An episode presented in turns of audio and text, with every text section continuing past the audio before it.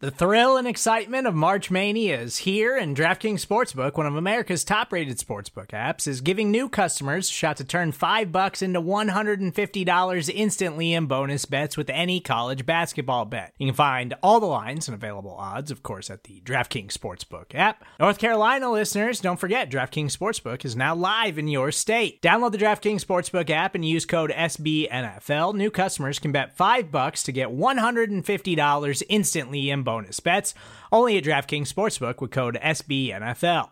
The crown is yours. Gambling problem? Call 1 800 Gambler or in West Virginia, visit www.1800Gambler.net. In New York, call 8778 HOPE NY or text HOPE NY. In Connecticut, help is available for problem gambling. Call 888 789 7777 or visit ccpg.org. Please play responsibly on behalf of Boot Hill Casino and Resort 21 plus age varies by jurisdiction. Void in Ontario. Bonus bets expire 168 hours after issuance. See DKNG.com slash B ball for eligibility, deposit restrictions, terms, and responsible gaming resources.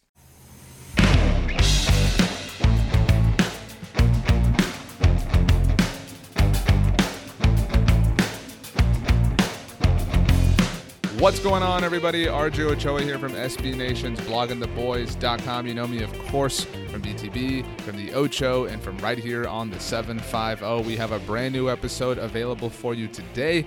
Myself, two time Super Bowl champion Tony Casillas, and special guest from ESPN, Ed Werder. You might know Ed, of course, from the Doomsday podcast that he does with Matt Mosley. Their latest episode had Troy Aikman as a guest. So you want to go listen to that wherever you get your podcast. You can, of course, subscribe to the Blogging the Boys podcast feed on all major podcast platforms. Please do, uh, so you don't miss a single episode from any of our wonderful shows. Uh, Tony and I, we got into a lot with Ed. We talked, you know, talked Dallas Cowboys as a whole, Jerry Jones, Jimmy Johnson, Dak Prescott. It's really just kind of uh, an overall collective discussion on, on all things Dallas Cowboys, and we hope that you enjoy it. And we know that there is a lot going on in our world right now in the United States of America, and we hope that talking about the Dallas Cowboys brings you joy in some way, shape, or form. So without further ado, let's go ahead and get to it. ESPN's Ed Werder next on the 750. We are now pleased to be joined by the one, the only, the legendary. You know him, you read him every day. You likely have his Twitter feed tattooed on the front of your brain. From ESPN, co host of the Doomsday podcast, one and only Ed Werder joining the 750. Ed, happy Tuesday to you. Well, same to both of you. Glad to uh, be invited and have the opportunity to uh, talk some football with you guys. Well, it's glad to have you on, Ed. And I, I know you and I have a lot in common. Um, obviously, I have not been a world renowned journalist for decades, but both of us like Peloton and both of us like to play golf. So, how about Yeah. those two things we have in common that we'd like and to I do? I believe that I finished second to you in both of those categories. well, I was telling RJ just to preface that uh, you know we become you know friends, and I go back to the my days in Dallas, where used to be the beat writer there, and so there was this relationship, and as we got you know moved on, played a lot of golf, and so I, I think that that's the the great part about it. But uh, hey, again, thanks for joining us. Uh, I guess really where we want to start, and I really didn't want to get into this because. Uh, it is a, a sensitive subject and what's going on in our world today, and I just want to touch on it. Um, and uh, you've covered sports for a long time, and what we're seeing now, you know, obviously the pandemic of the coronavirus, and now we're having the pandemic of what's going on now. I always I tell people this that the, my perspective is a little different because I played in in the sports world where it was mixed a mixed bag of ethnic backgrounds. But your your perspective, what's going on, and how can I guess sports be resolved in this whole thing, and and where do you where do you see the role being? well, as it you know pertains to the pandemic, I think we've already witnessed um, that it, it can provide sports can provide a necessary distraction from something that is a significant threat to uh, you know the lives of many people in our country. Uh, when the pandemic was at its height and was attracting all the headlines, which was until about I don't know a week ago, uh, you know the NFL proceeded to conduct its normal off season in terms of you know free agent signings, the draft. Uh, you know, we created record ratings uh, at ESPN for the coverage of the draft because people needed a diversion. They wanted to be able to get away from uh, all of the bad news that came with the pandemic. And I think in an even greater way, sports is a, is a perfect example of what can be accomplished um, if you don't judge people on the basis of anything but the quality of their character. Um, you know, I think you you posted something that made that point in terms of you know you're in a locker room, you're in a huddle, you're on a football field, and you're fighting and you're bleeding for the person next to you, regardless of the color of the skin or, or of their skin or their background. So in that way, I think in one regard, it, it can be, you know, a diversion and a, and a way to heal the public. And in another way, a more specific way, it's a great example of what can be accomplished if people put everything else, all their prejudices aside and, you know, strive for a single purpose. Ed, when was the last time you felt that there were this many, and I think maybe this focuses more on the pandemic side of things, um, this many questions about I mean, I, the season as a whole, obviously, but just in general, you know, there's things like what's going to happen with training camp, how's all this going to work, um, et cetera. I mean, we're already in the month of June, and granted, this is typically the slowest month of, of the NFL calendar, but it, it feels like, you know, things are so close, um, yet there is so much unknown. Well, as we record this, the NFL is exactly 100 days from the season opener in which the Houston Texans are going to play the defending Super Bowl champion Kansas City Chiefs at Arrowhead Stadium. And while the NFL has, you know, uh, created a schedule uh, and said it is proceeding as if the regular season will be played on time and in full, they've also, you know, created some alternative possibilities should that not uh, be allowed to happen. And we still don't know, as you're as you're suggesting, we're so close, three months from the start of the season. There's been no real off season. Mm-hmm. Um, and so that's the first thing that has to get resolved is how are the players going to, you know, be physically fit enough to play the season? How are they going to uh, are they going to be allowed to have any kind of training camp whatsoever? Are we going to have? Are there going to be fans in the stands? Uh, I, there's a million things that need to be resolved, but I think the NFL has the good fortune now of having set the course that they already did, and that now they can kind of sit back and see what happens with these other sports as they try to resume, right? They get to watch uh, the NBA, they get to watch the NHL, Major League Baseball, uh, and see how they do it, how they proceed, what their initial issues are, uh, how they react to the inevitability. It seems that somebody or many somebodies will test positive uh, for for COVID nineteen, and how are they? How can they isolate that person from the others? And you know, what do you do if Patrick Mahomes is test positive the day before a game? Um, so, so there are a lot of things that, that have to be resolved, but I think the NFL, uh, which is our primary focus, has the advantage now of being able to see what the challenges are that are encountered by these other sports as they uh, attempt to re- return not to normal, but uh, re- return to com- uh, competition at the very least. And and you said it you said it earlier about you know sports is a great coping mechanism. It's you know gives you an outlet, but Uh, one thing you mentioned, I was thinking about that this morning before we were going to have you on our show, is that the off-season workouts because this is unknown and, and, there's so many unknown things. But I do know this as far as guys working out and being accountable. I know a lot of guys work out by their own, but to actually be together in a building and where there's some structure, those there's guys that will kind of stray away and maybe not be as motivated. So when I look at that, that to me is going to be the biggest question. How these guys come in, these virtual OTAs, all these different workouts. To me, that's really going to be hard to gauge going into the season. Well, and there's even a, a, lot of different parts to that. The fact that there's been no off season and they've only had virtual, uh, you know, training sessions, and uh, inter- especially hard for you know the new head coaches in the NFL. Uh, even a guy like Mike McCarthy, as experienced as he is, having coached in Green Bay for 13 years and having incredible success, nine nine years in the playoffs, a Super Bowl win. He comes to the Cowboys, one of the most talented teams in football, and and he can do all he wants in terms of these Zoom sessions. But it's different until you see these guys for yourself on the field and implement your systems and see how you know they adapt to what you want them to do and fine tuning all of that. And then there's the part you talked about, which is you know the physical fitness component of it. I mean, yeah, these guys are working out on their own, but I, I think Jimmy Johnson always used to say, you know, if, if guys could force themselves to do what they are able to do when they're when they're told and coached to do it, there wouldn't be a need for coaches. There's a reason there's a strength and conditioning coach and assistants, right? They're out there pushing guys to uh, achieve what they feel is necessary before these players go to training camp.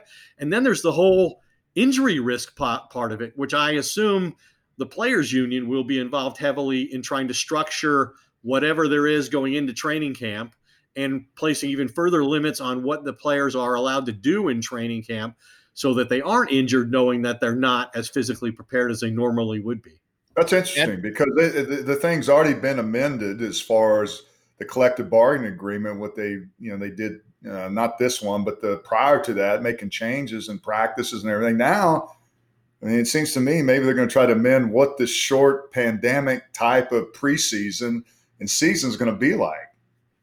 Yeah, I, I think they will. I don't think they have any choice. And I mean, what they do now uh, even when it's you know normal, is far from what you guys used to endure. I mean, we don't see Tony Casillas in a you know a three point stance lined up against Nate Newton with Emmitt Smith getting the football. You know, in the Oklahoma drill, that doesn't even happen anymore. These guys don't even practice more than three days. They can't have two a days uh, every day like you guys used to have. Uh, it was really up to the coach's discretion at, at, back in the, in those days in the 90s and uh, that's no longer the case. So, uh, yeah, how do they modify this and still create an opportunity for the players to be ready to actually play in a game without unnecessarily exposing them to injuries that are likely to occur because they're not at the same le- level of readiness physically as they normally would be at this point in the season? Ed, there have been a lot of questions asked uh, over the last couple of months, and I think we're still all searching for a lot of answers. And one I'm sure you've thought of um, at some point is, and you know, maybe there isn't an answer right now, but how do you see um, football being covered? I mean, you know, there's so many credentials the Cowboys hand out at training camp. I mean, the Cowboys press box is massive, and uh, you know, locker room scrums can can be you know heavy and super thick. Um, I mean how how how can you possibly envision that going considering that is a big part of of the way so many people consume NFL content and, and material altogether? Well, I, I, think that we will be a uh, a low level priority, unfortunately. Sure.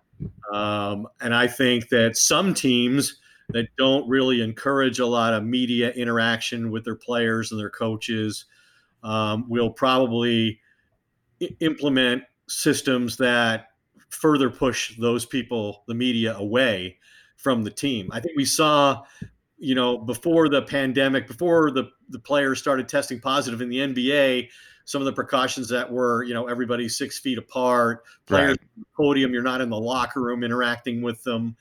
Um, so, so I don't know what they're going to do. I, I assume the first priority when it comes to the media will be, you know, the television cameras and the announcers for the actual broadcast of the game itself, and then any kind of national or local reporting beyond that will be a secondary um, priority. But again, I don't I don't think they're that worried about uh, that component of it. I don't think they're going to spend a lot of time agonizing over how do we make sure Ed Werder can be uh, Dak Prescott. You know, when the game's over, they might Jerry might be concerned about what's going to happen to his media audience after games. Right. Uh, uh but I, I, say that you know jokingly. That may be a good thing for Jerry yeah, I don't. I, you know, he's he's going to be forced not to have his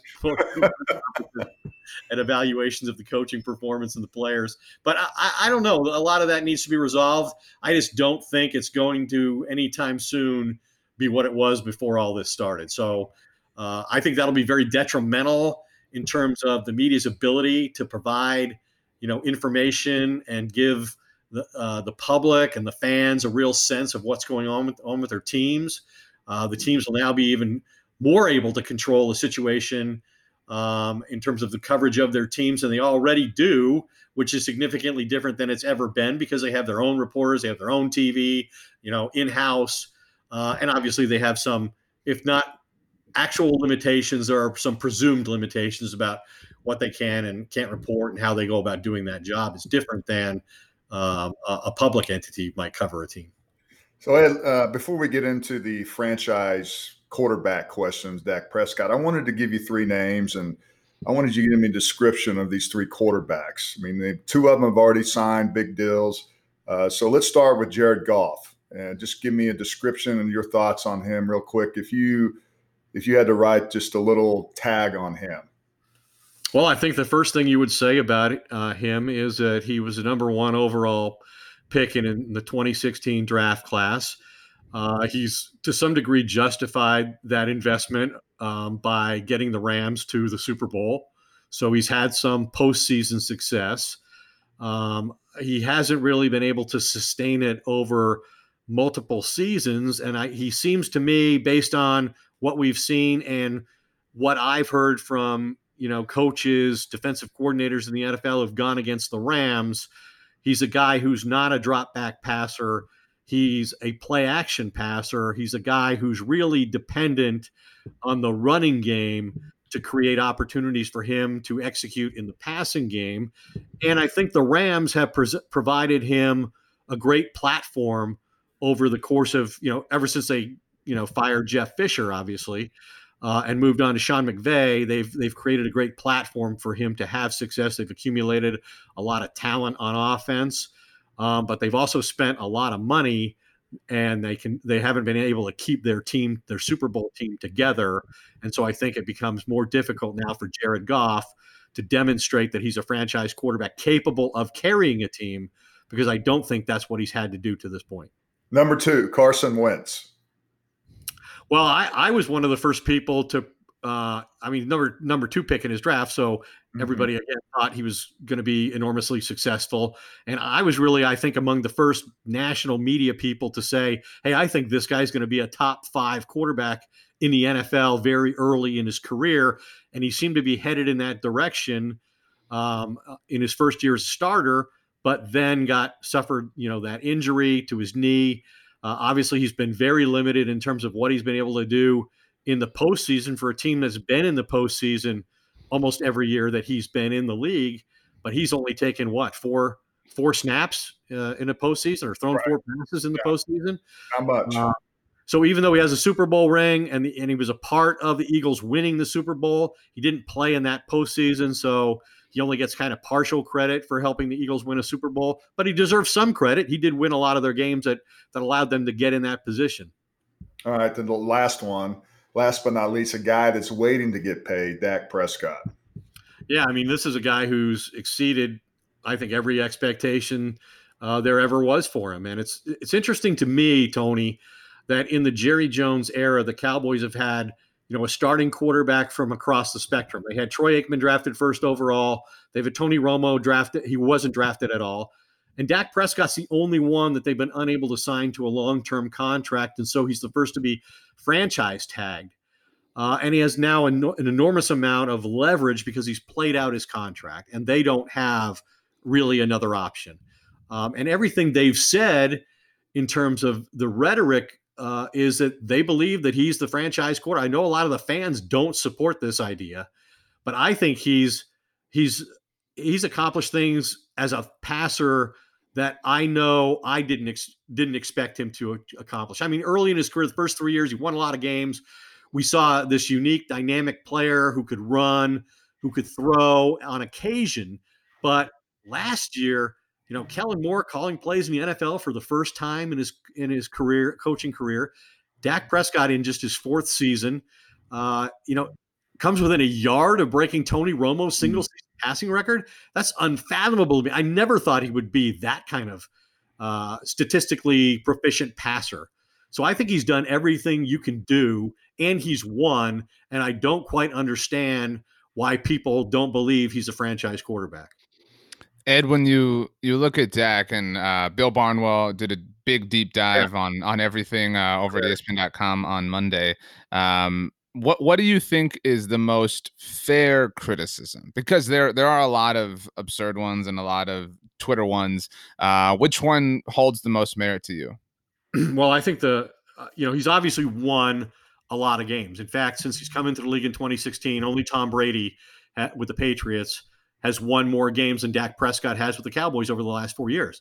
So I think that the fairest criticism of Dak, if you really scrutinize what he's done, is he hasn't won consistently against good teams. and the Cowboys haven't won consistently against good teams uh, as a part of that. And uh, what were they one in six last year mm-hmm. against teams that that had winning records? And you know, if, if you can't beat teams that have winning records, then you're not a very good team. And to me, they they've totally taken advantage of playing. Well, they haven't totally taken advantage. There's another criticism. They, they played in a horrible division. There's right. only two good teams in the division, and they're one of them. And last year they could have gone eight and eight and won the division, and they didn't beat the right team late in the season. They beat the Redskins instead of beating the Eagles, and so eight and eight would have gotten them into the playoffs had they beaten the right teams. And they failed when eight and eight was the only criteria for them to make it to the playoffs. So, to me, that's the question about Dak: is is is he going to elevate his performance uh, as his career moves forward and be able to beat good football teams because that's the one thing we really haven't seen yet. Support for this show comes from Sylvan Learning. As a parent, you want your child to have every opportunity, but giving them the tools they need to tackle every challenge, that takes a team. Now more than ever, educational support tailored exactly to what your child needs can make all the difference. That's why parents have trusted Sylvan Learning for 45 years as the ultimate teammate in their child's educational journey, instilling in them a love for learning and a passion for reaching the next level. And Sylvan's Insight Assessment can identify gaps in learning and areas that could be of concern for your child. It's a 360 degree view into your child's learning that you can't find anywhere else and helps ensure that your child didn't miss something in school that might put them at a disadvantage in the future. And right now, it's the best price of the year at $29. Go to sylvan29.com to learn more and get your child's assessment for only $29. That's S Y L V A N 29.com. So, Ed, I've a question I always have is there are some people that subscribe to the notion that Dak is a great quarterback. I think Tony and I are both two of those people, and you're obviously one of them as well.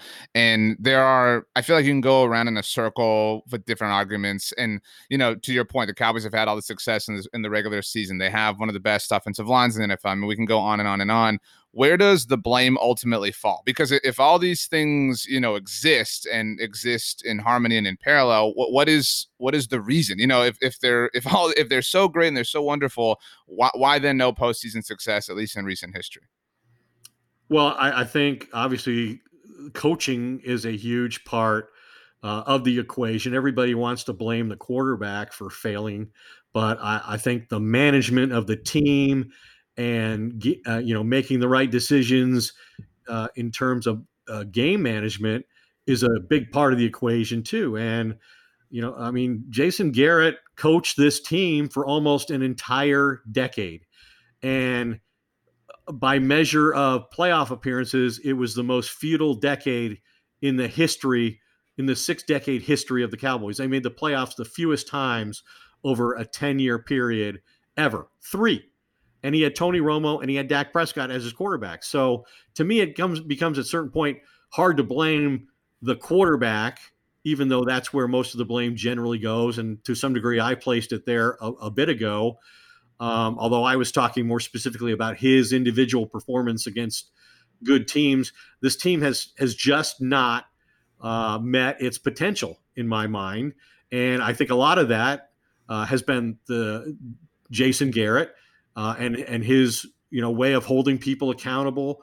Uh, the decisions that he's made in games has been you know really questionable from start to finish.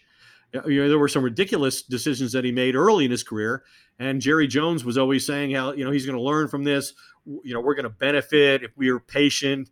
Uh, you know, uh, his game experience will get better, his, his decision making will get better, and that didn't really happen. I mean, there's a number of games you can look at last year where that didn't happen, namely the Minnesota Vikings game that they lost here.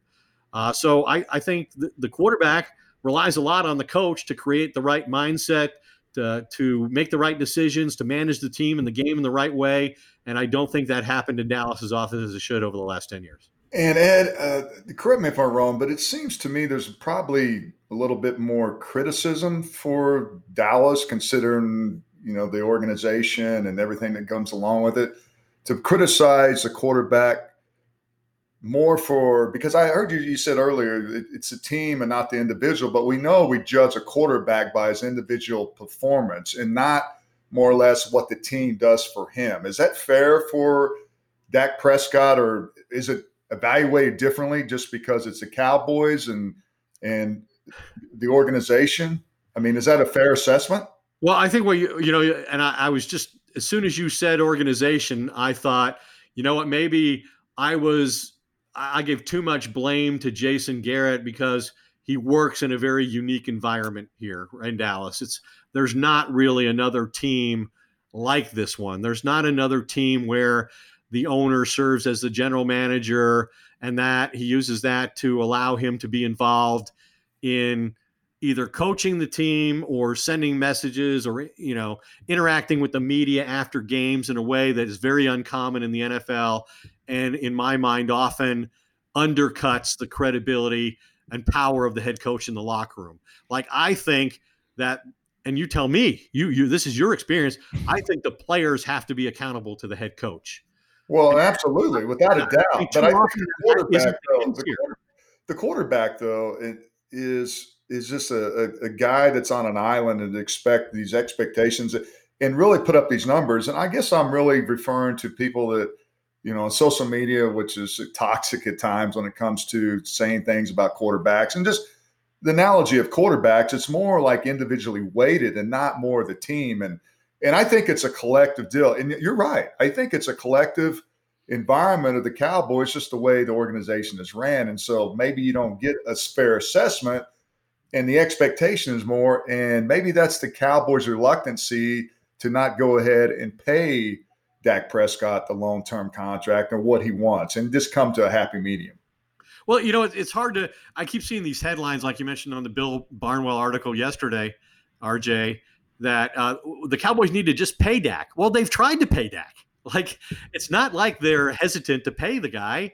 They, you know, last year at training camp, they they say they made an offer that would have paid him as one of the top five quarterbacks in the entire league. When I don't think anybody thought he was a top five quarterback in the NFL. And now they argue we've we've offered him a deal that would make him the highest paid player in the history of the game, and he won't take that, even though nobody really thinks he's the best quarterback in football, let alone deserving of being the highest paid player in the game. But it's not about that. He's created this opportunity for mm-hmm. himself because of the way he's played and because he's been willing to bet on himself and play out his contract. I, I can't I don't remember the last time we saw a prominent NFL quarterback, you know, who's relatively early in his career, play out his deal and put himself in the position where he has the kind of leverage that that Dak Prescott has created for himself now. But I don't think it's right to say the Cowboys won't pay him. And the other part of it is we really don't know what it is he wants. Uh, other than I, my understanding is the point of contention is the number of years of the deal. That Dak wants four years so that he can have an opportunity when all this new television money comes into the NFL. Presume, we're presuming that now, given uh, the circumstances that we're in with this the pandemic and the detrimental effect that's going to have on the NFL and its financial situations. Um, but uh, you know, he's created this unbelievable leverage for himself. Uh, and he wants a four years, so he gets another opportunity in the prime of his career to be a free agent again. And the Cowboys want a five or a six year deal because that's what they've always done, so they can spread uh, the cap hit over a number of years. Like Amari Cooper is a perfect example. Mm-hmm. He, they just signed him to a five year deal. Um, and he took you know less money from the Cowboys than the Redskins offered him in that brief time he was a free agent. The Cowboys structured the contract so that while he's it's a five year, hundred million dollar deal, the first year he only counts twelve million against the cap. Every other year he counts twenty million. That's what they want to do with Dak Prescott, and that's why they want five years. Plus, they want control of the player uh, obviously for as, as long a time as they can get because they believe in the player. Ed, uh, I, I am with you. I mean, I think pay payback has become a slogan for um, it just in, in terms of my experience, give Dak what he wants on his terms, right? And obviously the contract length is, you know, seemingly the biggest uh, level of disruption there. I think what what I don't say bugs me, but people seem to act like this is an extremely unique case for the Cowboys, right? Like a, a disagreement on a particular issue with a, a player of note. Um, when last year Demarcus Lawrence, you know, threatened to not get shoulder surgery and kind of expedited his time frame, right? Didn't have to go all the way till July 15th because of that. Zeke Elliott, in a different way, held out and kind of expedited his clock, and so to me, you know, this is sort of mm-hmm. par for the course to go back to our discussion about golf, um, in that the Cowboys, you know, sort of put off paying, you know, big time contracts until they absolutely have to, which is why I think we all think they're probably going to blink on July 15th, or at least if they do, it would be then. Um, do you think that this is like that? I mean, because I, I, think that people forget about that. They focus just on the quarterback of it all, the Dak of it all, and, and all the argument that comes with that. Well, I think there are people who would uh, you know, like Joe Banner, who I worked with at ESPN, mm-hmm. former general manager with the Eagles and with the, the Cleveland Browns. You know, his argument has always been that the Cowboys uh, mishandle these negotiations because they don't do contracts early enough um, to to avoid these situations where the right. players use the franchise tag and the leverage that comes with that uh, to get what they want, and it's a, a higher number than it would have been had they done it earlier. That being said, and and I, and this is it to me uh, contradicts what you were saying. This to me is a unique situation because it's the first time they haven't been able to get a long term deal with their starting quarterback. Sure. first time in the history of the franchise, as often as they've used the franchise tag, they've never had to use it on their quarterback. Uh, and so that makes it different and that makes it historic and that brings a lot more attention to the negotiation. That being said, you can criticize them all you want for not getting this deal done earlier, but the reality is by rule, they couldn't do anything until after he completed his third year, which meant after last after the 2019 2018 uh, off season. So going into camp last year, and they tried at that time to get mm-hmm. that done. You know, they went into camp. I remember Stephen Jones saying, "Hey, our priority is getting deals done with Dak and Amari and Zeke." And the only one they got done was Zeke, and they rewarded the guy who held out rather than the two guys who did it the right way and reported to camp and were total professionals and handled their jobs the right way. They did it out of order, and that worked to their detriment as well. Imagine the Cowboys or any NFL franchise not doing things the conventional way. Um, hey Ed, I would so one more. I got one more about uh, Dak. Do you see him? taking the franchise tag and, and betting down on himself and you know, I guess the Cowboys the following year can franchise them again. Uh, but three years from now, the the the salary uh, cap escalates. And I was reading in that Bill Barnwell article, uh, speculation it could be fifty six million dollars for a quarterback uh, in the National Football League. Do you think that'd be something he would be willing to do as a bet on himself and, and take the franchise chat, excuse me, the tag and play out the the next season? Well, I would have to say um, that he's already demonstrated a mm-hmm. willingness to do that. Uh, this is a guy who's started 64 games, every game since he was drafted. Even though he wasn't drafted to be a starter, he was drafted to be a developmental quarterback.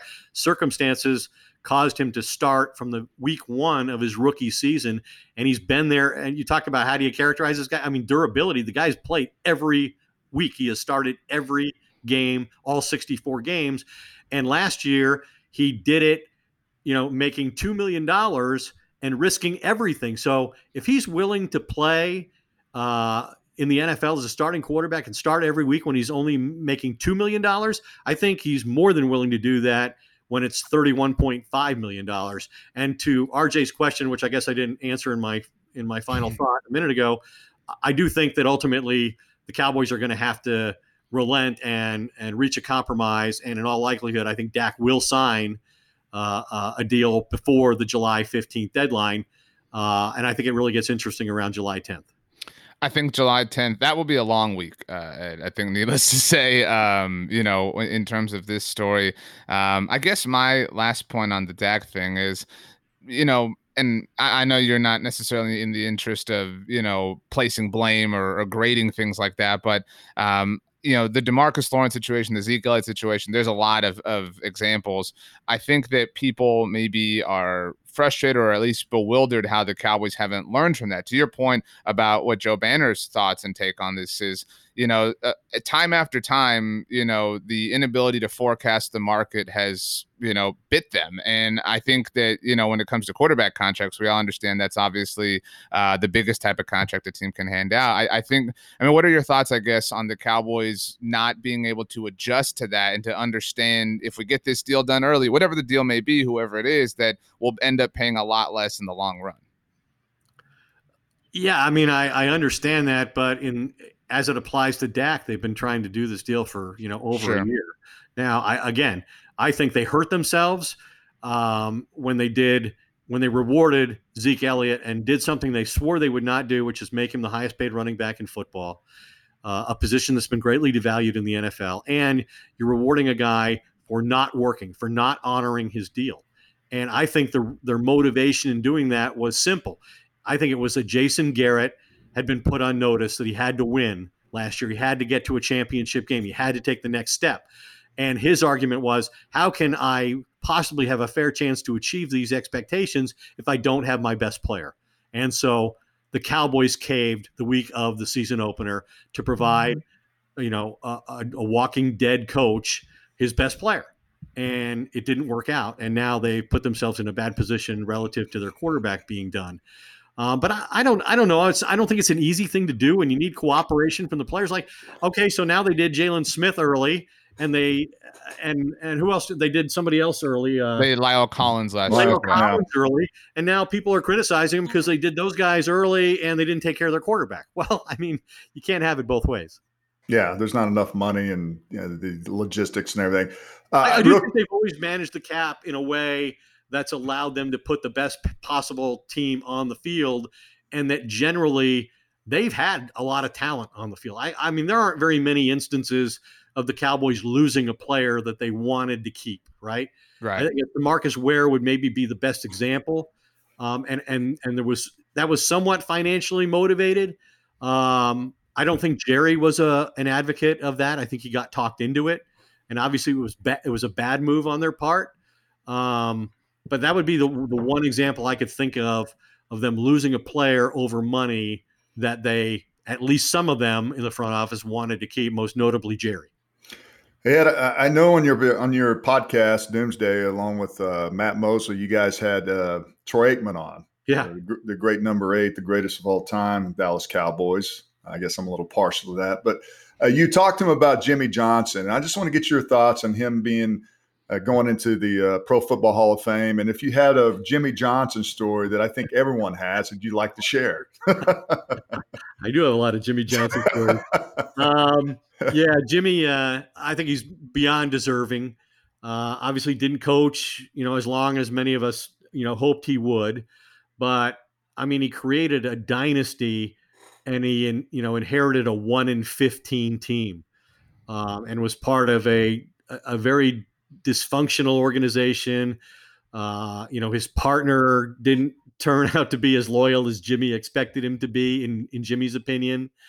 Um, but what he did in Dallas uh, cannot be overstated. He's a great judge of of players, of uh, in terms of you know drafting players, trading for players.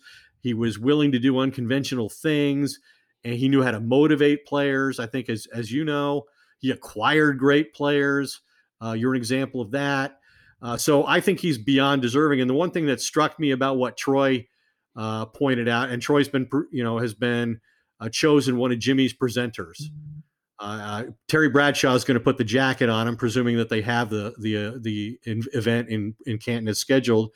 Um, and but Troy's going to be his presenter. And if you think about where that relationship was in 1989, there were, you would have never thought in a million years that Troy Aikman would have anything to do with Jimmy Johnson going into the Hall of Fame. Um, but obviously, they were brought together. Uh, they were hugely successful, and Troy's deeply honored to, to be to be chosen to be Jimmy's presenter. Um, and and as far as a Jimmy story, I think it's unfortunate, by the way, that he's not in the Ring of Honor before he's in the Hall of Fame. But Jerry Jones would argue, well, I'm in the Hall of Fame and I'm not in the Ring of Honor either. but it seems like, very, seems like, a very, personal thing that you know has prevented him from being in the in the Hall of in the Ring of Honor, and he deserves to be there as well as he deserves to be in Canton. um, I don't know. There's a there's a lot of a lot of funny stories about Jimmy. Um, most of them uh, are him objecting to my aggressive style of reporting on the team. Yeah, let's give us an example of that because I mean Jimmy never did that. Well, well, I was here. I was here in 1989. I came to da- the Dallas market for the Fort Worth Star Telegram uh, to cover the Cowboys in the first season of Jimmy, Troy, and Jerry. And after you know, so it was a bad year. They were one in 15, and so there were a lot of negative stories and a lot of negative reports and a lot of negative questions that that people asked Jimmy and not everybody in his perception bought in in the media you know not everybody was friendly there were a lot of adversaries while i later became a friend of his i don't think i was one of his favorites at the time uh, and so i went away I, I, left took another job a couple years i was gone i came back in 92 just when it was about to get good and they had a pick a ticket night okay so now i've been hired by the dallas morning news covered him in 1989. Now I'm hired by the Dallas Morning News, 1992. They're having a pick a ticket night for season ticket holders at the stadium. You guys are having a practice there. And Jimmy walks over to me, and, and I think he's going to congratulate me and welcome me back. And he says to me, So you're back, huh? And I said, Yes, sir. And he said, Just don't piss me off. Turn and walk the other direction. He also once before told me, he says, right before they went, you guys went to the Super Bowl for the first time. He was upset about something I wrote, and he said to me, I'm putting. He's getting ready to go run out the back door with his coaching staff. You know, he used to run the neighborhood right. out, and and I knew he was mad at me. And so I put down my notebook in front of everyone. I said, Jimmy, let's just talk this over off the record, no quotes, no story, no nothing. He says, sticks his finger in my chest and he says, You have had your last interview with me. Wow. um, Ed, I think um, my last thing here is um, Troy talked about how honored he was to be chosen by Jimmy uh, on y'all's podcast, and it was a great episode. Uh, certainly encourage everybody to go check out the Doomsday podcast. But I like to look at time in a in a unique way, and I don't mean to make anybody, you know, myself included, feel old here or anything. But um, obviously, Troy chose Norv Turner as his presenter when he went into the Hall of Fame, and I I remember vividly when when Norv spoke, because that was back when the presenters would give a speech there in Canton. Right. Um, he talked about uh, Troy's past Alvin Harper in the 92 NFC Championship game and how that was kind of this quintessential Troy Aikman moment. And so that was in 2006. So we were just as removed then in, in 06 from that moment, 14 years, as we are from Troy's enshrinement here in the year 2020. Like, where does the time go? You know what I mean? It's it's amazing how fast it goes by. Um, and I mean, I, I, I consider myself privileged to have come into this market and had the opportunities that I did at the two newspapers. And I don't think that, you know, without covering the Cowboys um, and, and given how prominent they are and how great those teams were and all the personalities and all the unique stories that came out as a result of those personalities and winning, um, that I ever would have had the opportunities in my career uh, to go into television and work at ESPN if it hadn't been uh, for having the platform that comes with covering the Cowboys. So, uh, I'm grateful for that. I acknowledge that in any part, and in whatever success I've had, uh, that has been sort of the most prominent feature in the whole thing. But yeah, it's just amazing to think how long ago it was. And oh, oh so I'm gonna I'm gonna I'm gonna finish this if I can with one more Jimmy story. Oh, absolutely! I love Jimmy came to mind in 1989 after he played it after the Cowboys played their first game, uh, and they thought they were better than they were because they had come off this uh, they'd beaten the Oilers to win the Governor's Cup or whatever it was that Jerry created as part of the preseason. So they were feeling really good about themselves. They go into New Orleans and they lose 28 to nothing. And I mean, the game was not that close. Like it could have been 100 to nothing had the Saints wanted it to be 100 to nothing. The offense was historically feeble. They were bitterly disappointed and had pretended of a very long season ahead. And as they're walking off the field, uh, to the locker room, there's this guy standing over the entrance to the tunnel, screaming at Jimmy as Jimmy's approaching. Hey, Jimmy! Jimmy doesn't look up at the guy. Hey, Jimmy! Jimmy doesn't look up at the guy. Hey, Jimmy! Finally, Jimmy looks up at the guy, and the guy says, It's a little harder to win when both teams are getting paid, isn't it? That's awesome. That is great. That is a great story. Well, Ed, hey, we really appreciate you joining us today. I mean, great stuff as always. And um, stay safe, my brother. Uh, we need to get on the golf course soon because, as you know, I'll be off the shelf for a couple of months, but uh, always great stuff, man. Thanks you for will, joining you will RJ and I. heal quickly and be better than ever, which causes me great concern as we do our little gambling on the golf course. I hope so. I hope From you're right, my friend. I hope you're But right. uh, I appreciate all the opportunities to uh, interact with you guys, uh, Tony. All the opportunities to play golf. Uh, I'm sure you're very understated about the quality of your game. You're an excellent player, uh, and you had one of your biggest wins ever on Sunday. oh, uh, I did. Wow, 18th. you We'll missed that. that a private affair. That was pretty dramatic, by the way. I'll just embellish a little bit about it, but yeah, it was pretty. I don't uh, think you have to embellish it- it. it was Tell it like it is. And considering who the opponent was, boy, Exactly. couldn't happen at a better time. Or to a more deserving loser. Hey, thanks a lot, brother. Thanks, Appreciate guys. you. Take care.